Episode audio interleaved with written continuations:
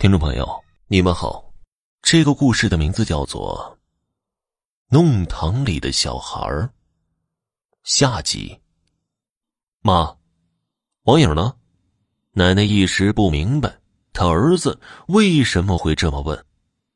他知道孙女儿一直睡在自己身边呢，扭头一看，旁边空空如也，哪里还有孙女儿的影子呀？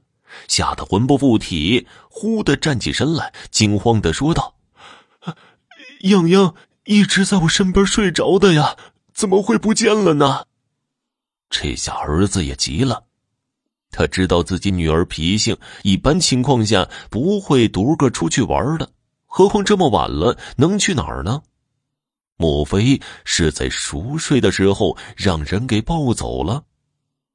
想到此处，儿子也不由得出了一身冷汗，连忙回家叫了老婆，拿了手电筒出去寻找。可是找了一个晚上，方圆几里角角落落都找了个遍，还是没找着。不知不觉天已放亮，一家人站在弄堂里面，神情十分沮丧，打算等警局上班了就去报警。这时候。在弄堂的另一端，来了个收马桶的，推着辆小车，挨家挨户的收马桶、倒粪便。这种职业在以前是十分普遍的，一般以老人为主。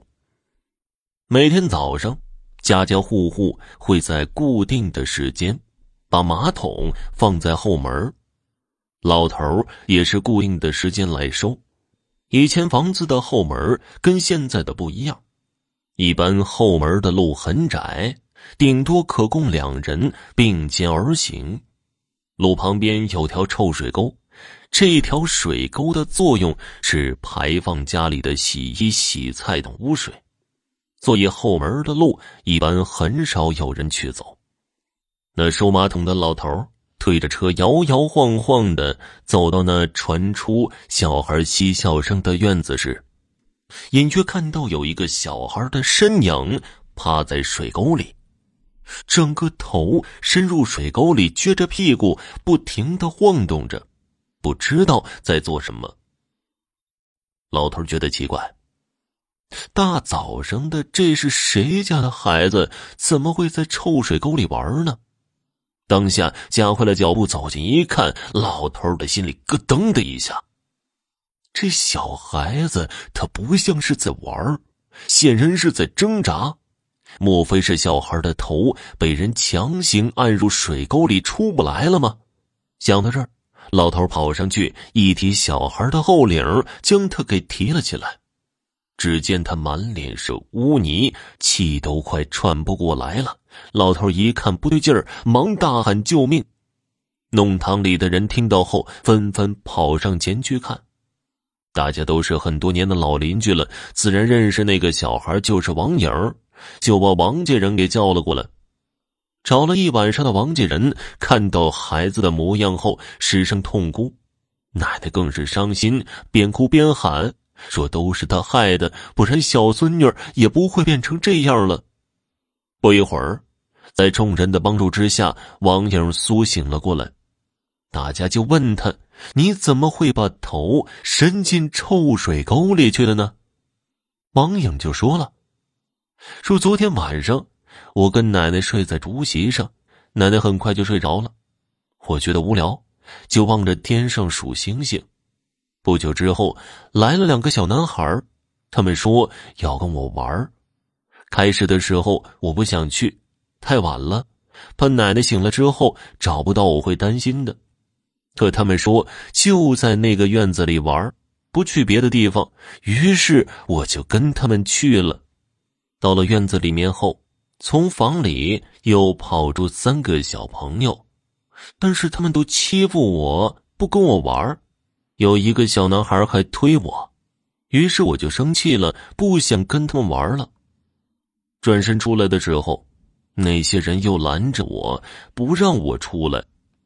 我想叫喊，他们又用手捂住我的嘴，把我拉到了后门的臭水沟前，把我的头按到水沟里。我喝了好多的臭水，后来慢慢的，我觉得头好晕，就什么都不知道了。大家一听，你看看我，我看看你的，都觉得不可思议。问他那几个小朋友，你都认识吗？王颖却摇头说一个都不认识。又是那个院子，又是小孩这院子里面究竟有什么古怪呀？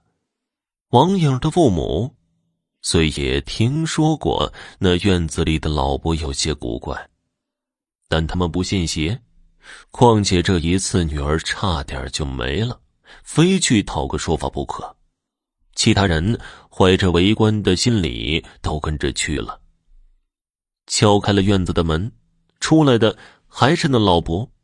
见又是这么多人来找他，有点郁闷的看了众人一眼：“你们来找小孩的？上次我就说了，我孤身一人没有小孩。既然你们不信，就进屋里看吧。”说话间，侧了侧身，让大家进去看。大伙儿楼上楼下找了个遍，果然没有小孩这才无奈的退了出来。事情发展到这里，谁都没有办法了。过了几天，此事也就不了了之了。没想到几天后，又发生了一件更加惊悚的事情，叫平静的弄堂里炸了锅了。有一天晚上，住在弄堂附近的一个小伙子外出办事，回来的时候已是凌晨一点多了。此时弄堂里空无一人，更没有灯光，而且天儿还下着雨呢，雨雾蒙蒙的，一丈之内难辨人影儿。将近那位神秘老伯的院子外面时，隐约看到院子门口坐着一对男女。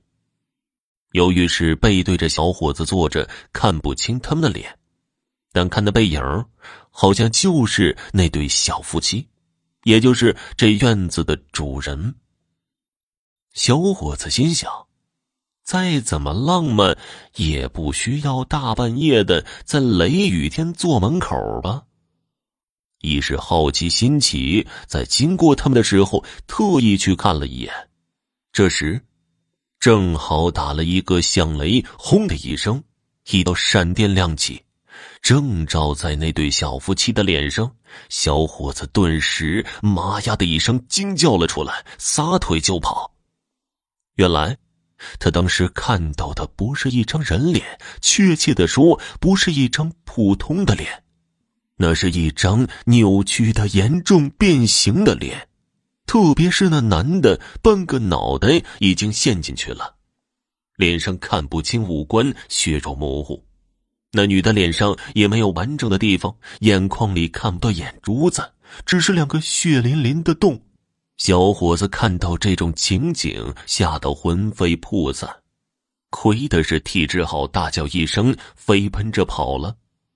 第二天，弄堂里的人听到这个消息。有人说了，这院子里肯定闹鬼了。也有人认为，可能是小伙子看眼花了吧。至于院子里小孩子的声音和那老伯神神秘秘的表现，那可能是个拐卖小孩的窝点。此事已经过去很多年了，真相至今不得而知。虽说闹鬼是无稽之谈，但说他是拐卖儿童的窝点，也没有确凿的证据，所以成了一个不解之谜。听众朋友，本集播讲完毕，感谢您的收听。